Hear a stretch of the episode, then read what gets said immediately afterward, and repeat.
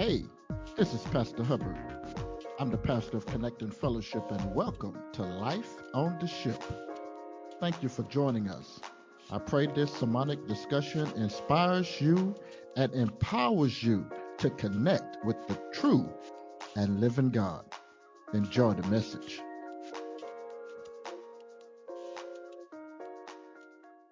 Turn with me, if you will, to an Old Testament book, book of First Kings. First Kings, chapter number 17. And I want to break right into this text and begin at verse number 8 and read down through verse number 16. When you're there, say amen. If you're still looking, say wait for me or you can join us by looking here on the screen. I want to read it today from the modern English version of the scripture where the Word of God says, The Word of the Lord came to him. The him here is referring to the prophet Elijah. So the Word of God came to him saying, Arise, go to Zarephath, which belongs to Sidon and live there. I have commanded a widow, somebody say widow. I have commanded a widow there to provide for you. So he got up and went to Zarephath. And when he came to the gate of the city, a widow was there gathering sticks. He called to her and said, Please get me a small cup of water for me to drink as she was going to get it, he called to her and said, Please bring me a morsel of bread in your hand. Verse 12 says, She said, As the Lord your God lives, I do not have bread, but only a handful of meal in a barrel and a little oil in a jar. Listen to this. I'm gathering two sticks that I can go in and make it for me and my son so we may eat it and die. Elijah said to her, Do not fear, go and do as you have said, but make a little cake for me first and bring it to me, and afterwards make some for your son and you. Y- y'all missed that, did you? Do I need to start over and read all of this again? Verse 14 says, For thus says the Lord your God of Israel, the barrel of meal will not run out, nor will the jar of oil empty, until the day that the Lord sends rain upon the earth. Verse 15, y'all ought to shout right here. So she went and did what Elijah told her to do. And she he, referring to the prophet, and her household ate many days. The barrel of oil did not run out, nor did the jar of oil empty, according to the word of the Lord, which he spoke by Elijah. Let me rewind this, go back up to verse number 15. She went and did what Elijah told her to do.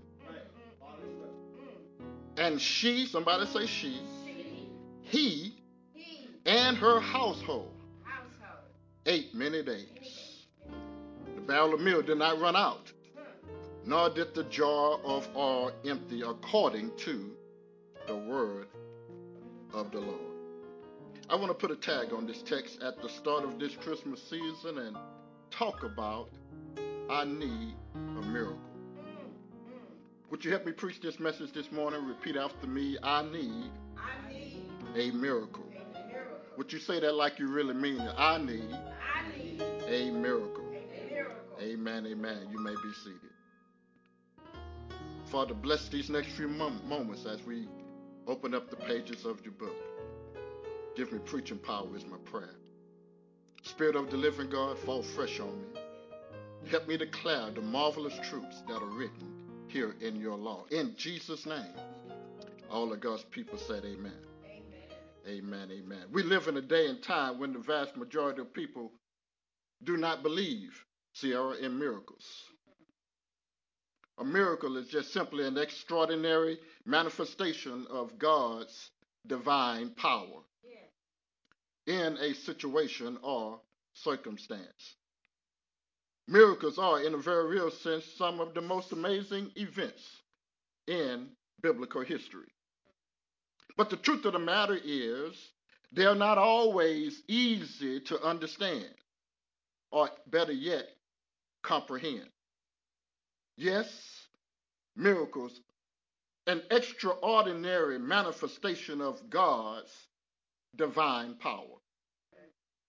My brothers and sisters, there are those who contend that miracles no longer take place as they did in biblical days. There are cynics and skeptics who argue where are the seas that are divided to reveal uh, ground dry enough to walk on. Where are the men and the women who are cured of incurable diseases? They want to know where are the men and the women, the boys and the girls who were dead and now live. These cynics and skeptics want to know where are the Daniels who escaped ferocious lions. Yeah.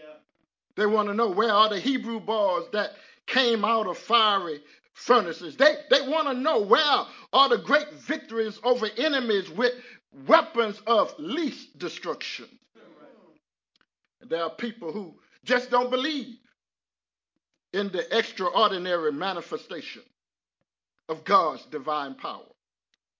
My brothers and sisters, the Bible is replete with examples of miracles that blow the human mind. Perhaps that's why they are called miracles. They are miracles because they defy human logic. They are miracles because they rob us of human logic and rationale. They, they are miracles because, in a very real sense, they cannot be replicated or duplicated in some scientific lab. They, they are miracles because they happen at moments when you least expect them. Miracles come when all hope is lost. And when there seems, yes, to be no other way. Come here, Moses. When, when did your miracle occur? Moses would testify that my miracle began to occur, listen closely now, the moment I said yes to the Almighty God. Moses can testify that miracles began to happen in my life and in the life of my people the moment that I embraced and believed in this God of the miraculous. The more I said yes, the more God began to insert himself into what seemed like impossible predicaments. Yes, miracles. Extraordinary manifestation of God's divine power. And this, my brothers and sisters, is what we see in our text. We see God inserting himself into an impossible predicament in the life of a prophet named Elijah and in the life of a widow woman who is in a dark place. Have you ever been in a dark place? I'm not talking about a physical room. I'm, I'm talking about a dark place. I, have you ever been had a dark period in your life where the struggle was real? I'm talking about dark places where your life was filled with difficulty after difficulty, issue after issue, problem after problem, setback after setback, dark places. That dark place where you feel helpless, hopeless, and powerless. And I come by to tell somebody this morning that dark places leave you exposed. Dark places make you feel trapped. Dark places isolate and imprison us, lock up and disconnected. Dark places are where your mind plays tricks on you. If you ever been in a dark place, you know you can't sleep at night. And you can't think straight because you are in a dark place. And this, brothers and sisters, is the tension in our text. In our text, there's a widow woman who's in a dark place. And she's in a dark place because, here it is, she has no vision for her future. She's in a dark place. She's in a dark place because she has no productive or progressive plan to escape her dismal reality. She's in a dark place. She's in a dark place because she has no resources or connections to get her out of her perplexing predicament. Somebody say dark place. And I don't know who I'm talking to today, but somebody looking and listening is in a dark place and you can't see your way out. You're in a dark place because your future looks hopeless. You're in a dark place because your resources are few. You are in a dark place because you feel lonely and isolated. But, child of God, I got some good news for you. God has a word for those who are in dark places. I wish I had some help in here. God has a word for those who need a miracle. Somebody looking and listening needs an extraordinary manifestation of God's divine power. If that's you, tell your neighbor, neighbor, I need a miracle. I come to tell you that whenever God is about to move, whenever God is about to demonstrate his divine power, he always sends a word. That's the truth we see in verse number 8. Verse 8 says, The word of the Lord came to him. That's Elijah, y'all, saying, Arise, go to Zarephath. And I'm about to shock my own self happy because God has a tailor made word for those who find themselves in dark places. And when you are in a dark place, I come to tell you that God will send a word through you to those who feel helpless and hopeless. The Bible tells us that God tells Elijah to get up and go to Zarephath. Zarephath means a place of trial. Zarephath is the place of difficulty. Zarephath is the place of persecution. But also, Zarephath is a place that simply means that God is purifying you. And maybe, I don't know who I'm talking to today, but maybe I got to take a pregnant pause here because this not in my notes. Maybe I'm looking or talking to somebody who's in a place of trial and difficulty, and maybe God is trying to purify you in that place. And here it is. I come to tell you that God will send a word through you to those who are helpless and hopeless. And I'm talking to somebody whose address says Houston or Spring or Pearland, Arcadia, Sugarland, or Missouri City, or some other city in this yet to be United States of America. But in a very real sense, you are living in a place of trial and a place of difficulty. And there's a word for you regardless of your residence.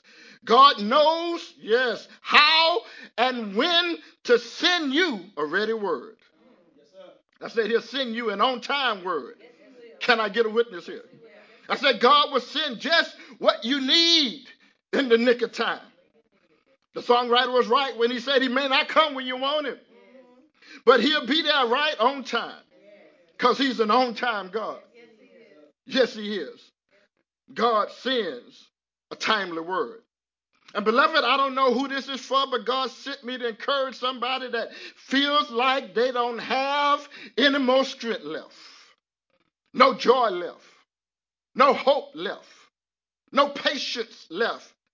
That God has a word for you. And the word from the Lord is, uh, are y'all ready for it? The word from the Lord is, you will not run out. Oh, y'all missed that. Somebody should have shouted. Somebody should have got up and ran around the building. Somebody ought to help me to preach this this morning and say, You will not run out. Oh, you may get low, but you won't run out. Your resources may dwindle, but they won't be depleted. Your bank accounts may have low balances, but you'll still pay your bills. I come by to tell somebody that all you need is just a little faith.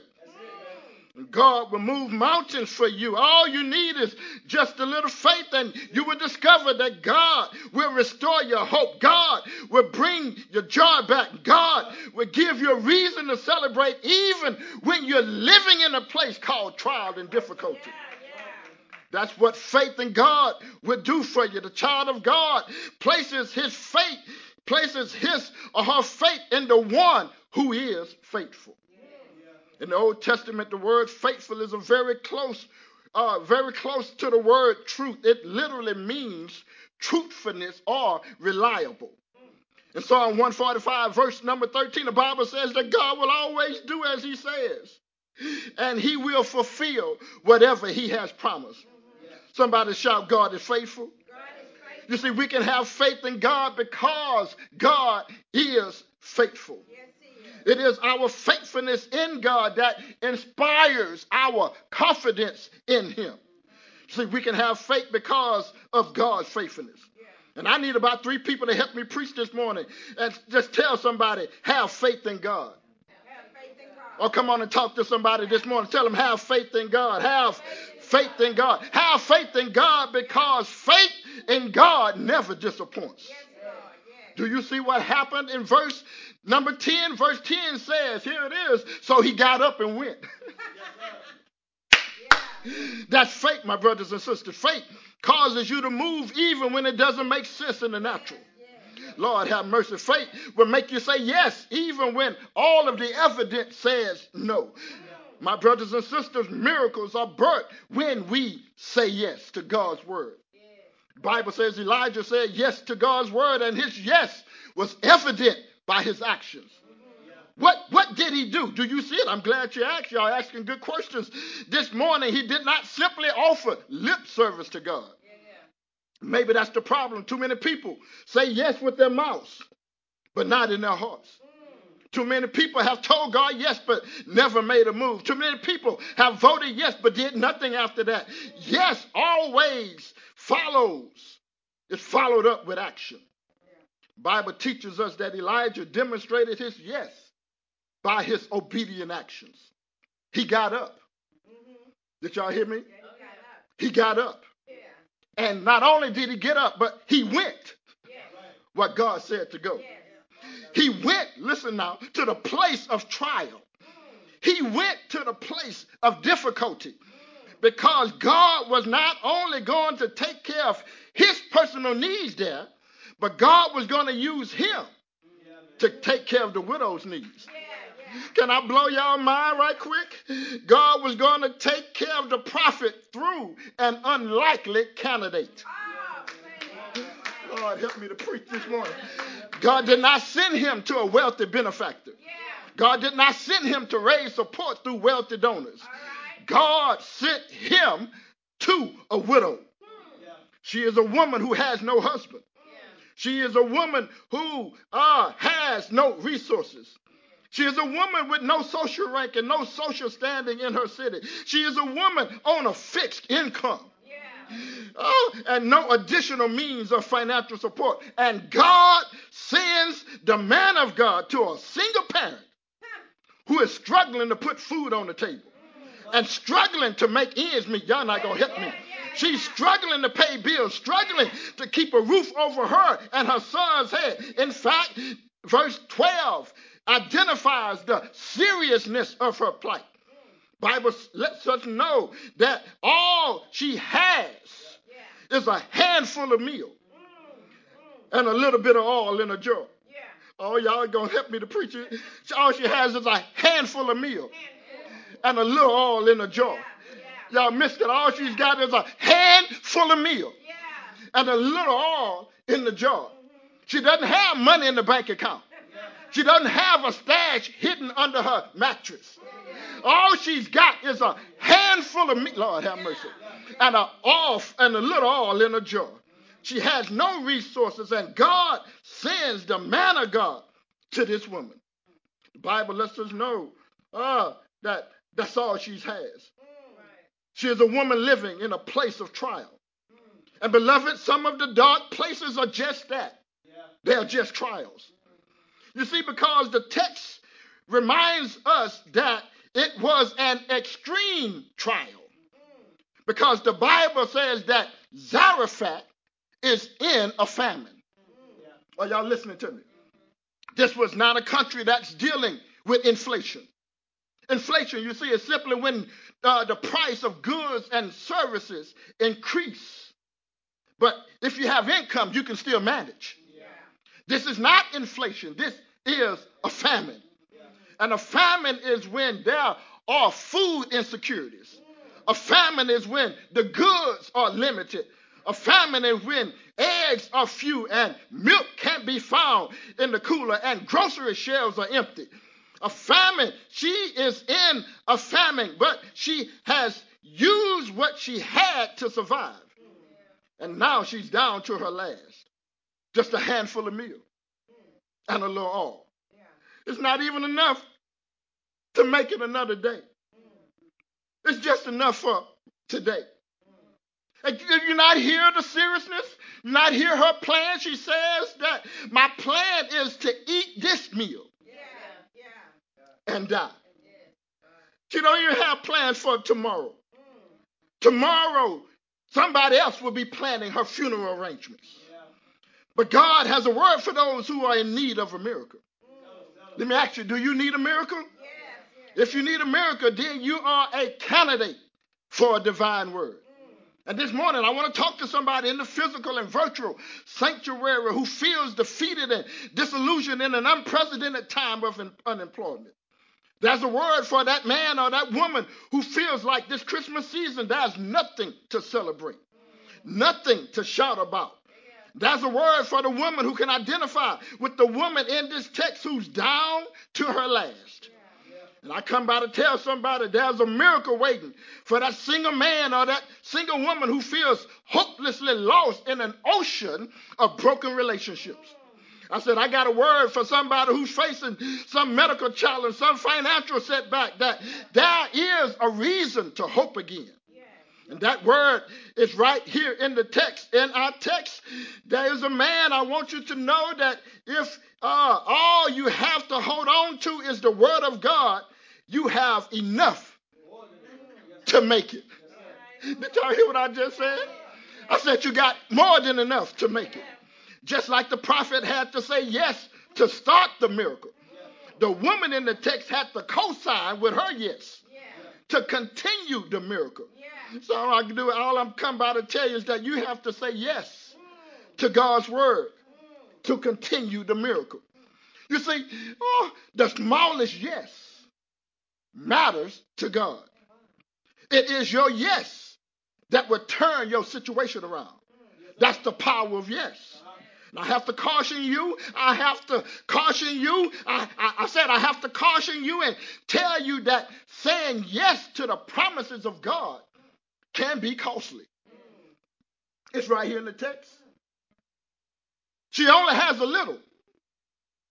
All she has is a handful of meal. Another translation says all she's got is a handful of flour and a little oil. She does not, listen, have enough for three people. She only has enough for two.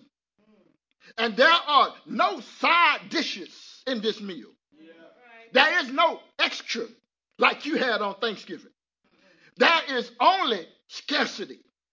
And saying yes to God to bless the man of God first before serving herself or her son was going to be costly.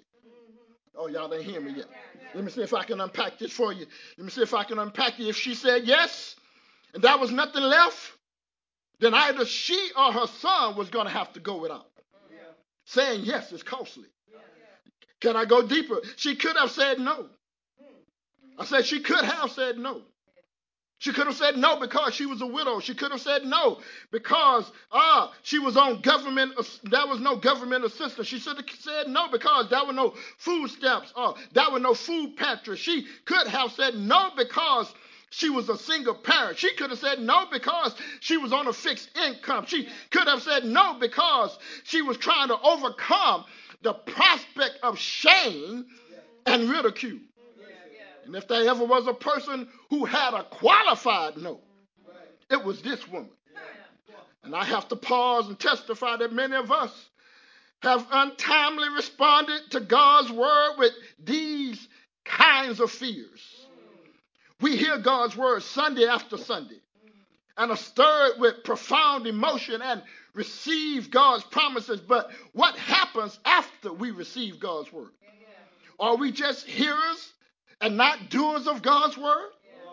The brother of our Lord Jesus, James, wrote in his letter, Be doers of the word and not merely hearers, deceiving yourselves. The Lord, I come by to tell somebody that the Lord is looking for those who are so in love with Him that they are willing to say yes, even when the price seems too great. Come here, mama. Come here, mama. Let me ask you a question. Can you trust God when blessing others might cause you incredible pain? I said, Can you trust God when blessing somebody else might cause you incredible pain? Look at this woman's impossible request. Look at her response. Her response is she to the seemingly impossible request. Verse 15 is shorter material. The text says, listen, the text, verse 15 says, here it is. Are you ready? She went and did what Elijah told her to do. Oh, y'all missed that. Did y'all not hear what Elijah did? He said yes. And listen to her yes. She went and did what Elijah told her to do. She said yes to an impossible request. She responded to him with a yes. Somebody say yes. yes. Say, I want to help somebody who needs a miracle. God will bless anyone who has a willing heart. Mm. God will use anyone who yields to him. That's what we call intimacy with God. When you love God, you respond emphatically with a yes because you love him. Even when his request may cost you dearly. You say yes to him even when his request defies human logic. Can I get a witness here? You say yes to him when it's going to have to make you make some hard choices and decisions. Uh, the reason why, can I tell y'all the reason why I go where I go? The reason why I serve the way I serve, the reason why I give the best of my service.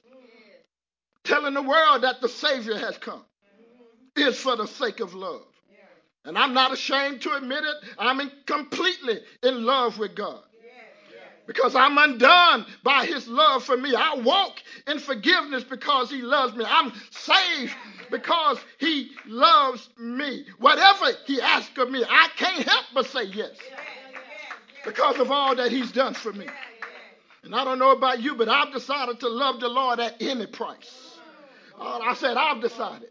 I can't decide for you. I, I can't speak for you, Brooklyn. I can't speak for you, Sherry, but I've decided that I to love God at any price. And God is looking for people who will say yes to his word. Because blessings and miracles always follow intimacy with God. If I had time, I'd, I'd tell you about Noah who said yes when God told him to build an ark. If I had time.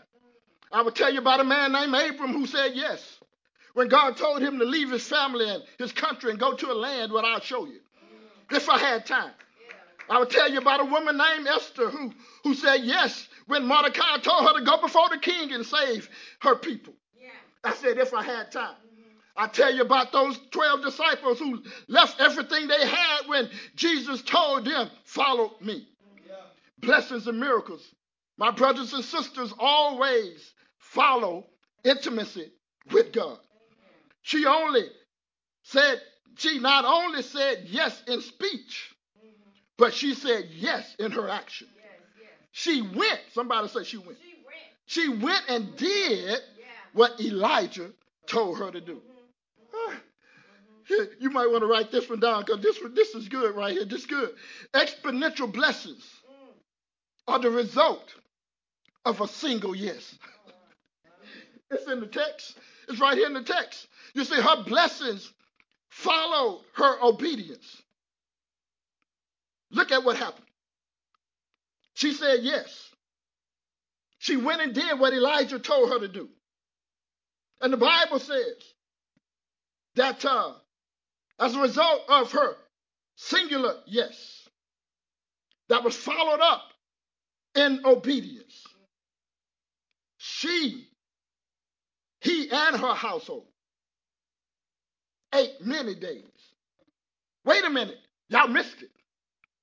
Moments earlier, she was going to have her last meal That's right. and she was going to die. Yeah. But now, when she said yes to an impossible request, huh, exponential blessings were the result of her singular yes. Well, I got to leave you now. May the Lord bless you real good. But if you're standing in the need of a miracle, then say yes to God. Yes, sir. And can I tell you why you ought to say yes to God? You ought to say yes in word and deed because one day the Son of God Yes, said yes to his Father when the Father asked him to become a sacrifice. For the sins of this old world. Jesus left the comforts of heaven to bear the burdens of the cross. And on a hill called Calvary, he laid down his life for you and for me. Can I get a witness here? He died. Didn't he die? But somebody ought to shout early on a Sunday morning. He got up securing our salvation. You see, and when you say yes to God, yes to what God has done for you, I come by to tell somebody, watch God bless your yes. Because that's what God does. He blesses all of the yeses. You see, uh, the Bible says that because she said yes, this widow woman who said yes to God, she, the prophet Elijah, and her son ate many days. The Bible says that her barrel of meal did not run out, nor did a jar of oil get empty, because God brought her through a famine. God brought her through her scarcity. God brought her through not having enough. And I don't know who has told you to give up and throw in the towel. But I come by to tell you that if you say yes to God, God will turn your situation around. Yes, he did. Yes, he Is there anybody who know what I'm talking about? Is there anybody who can testify that God turned my situation around? That I was down to my last, but God stepped in right on time. That's what God does. God brought her through not having enough. So if you're in here today and if you're watching online, if you need a miracle, it starts with saying yes. Thank you for listening. Tune in next week for another uplifting and inspiring message by Pastor Hubbard and the staff of Life on the Ship. For more information about our church, go to connectingfellowship.org. We are Connecting Fellowship, connecting people to Christ, church, and community. Thank you again for listening. Have a great week, and God bless you.